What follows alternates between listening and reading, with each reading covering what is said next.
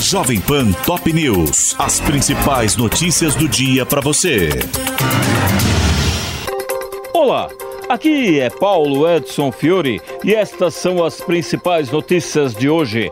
Bombeiros encontram corpo de 65ª vítima e encerram buscas na Vila do Saí, em São Sebastião, litoral de São Paulo. Segundo o comando das equipes de resgate, após a tragédia das enchentes, apenas uma pessoa segue desaparecida no bairro Baleia Verde. Foram sete dias de buscas em meio à lama após a tempestade histórica que causou causou destruição na região. As buscas também foram encerradas no bairro Juqueí. 64 dos mortos foram encontrados na Vila do Saí e um em Ubatuba. 57 vítimas foram identificadas e liberadas para o sepultamento, sendo 21 homens adultos, 17 mulheres adultas e 19 crianças. Pelo último balanço do governo do estado, há 1.090 desalojados e 1.172 desabrigados.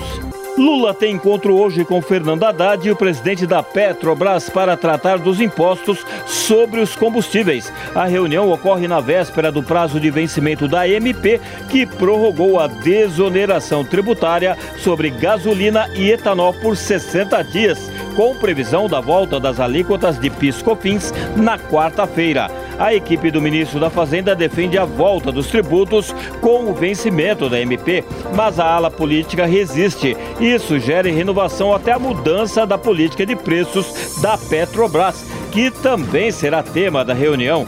Os impostos foram zerados em junho do ano passado por um projeto de lei complementar aprovado no Congresso com validade até 31 de dezembro. As alíquotas de CID combustíveis e a tributação de programa de integração social e contribuição para o financiamento da Seguridade Social incidentes sobre a gasolina e etanol são de 1,65% e 7,6%, respectivamente. O governo Lula prorrogou essa desoneração até o dia 28 de fevereiro, ou seja, amanhã, terça-feira.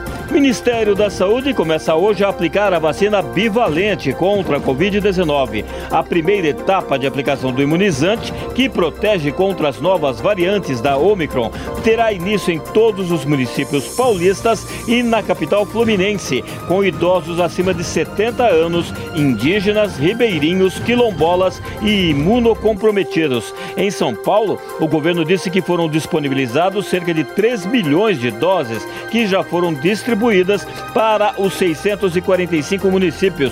Em nota, a Secretaria de Saúde do Estado afirmou que a população apta a receber o imunizante será ampliada de acordo com a chegada de novas doses.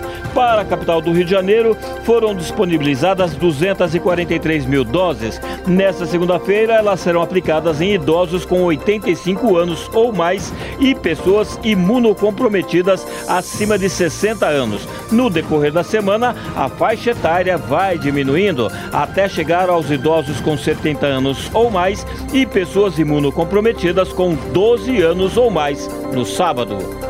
Buscas continuam por sobreviventes de naufrágio que matou ao menos 59 imigrantes no sul da Itália. A embarcação, que transportava entre 150 e 250 pessoas vindas do Afeganistão, Irã, Paquistão e Síria, afundou nas proximidades de Crotone, sendo que mais de 80 sobreviveram. A tragédia, por causas ainda não confirmadas, ocorreu poucos dias após a aprovação de leis que limitam os resgates feitos por organizações humanitárias comunitárias no mar. Equipes fazem buscas com motos aquáticas, mas o mar revolto e as condições climáticas dificultam os trabalhos. Vladimir Putin acusa o Ocidente de buscar liquidar a Rússia e volta a fazer ameaças nucleares. O presidente russo disse que Moscou não tem escolha a não ser levar em conta as capacidades nucleares da OTAN devido à aliança militar liderada pelos Estados Unidos contra o país. Este é o podcast Jovem Pan Top News. Para mais informações, acesse jovempan.com.br. Jovem Pan Top News. As principais notícias do dia para você.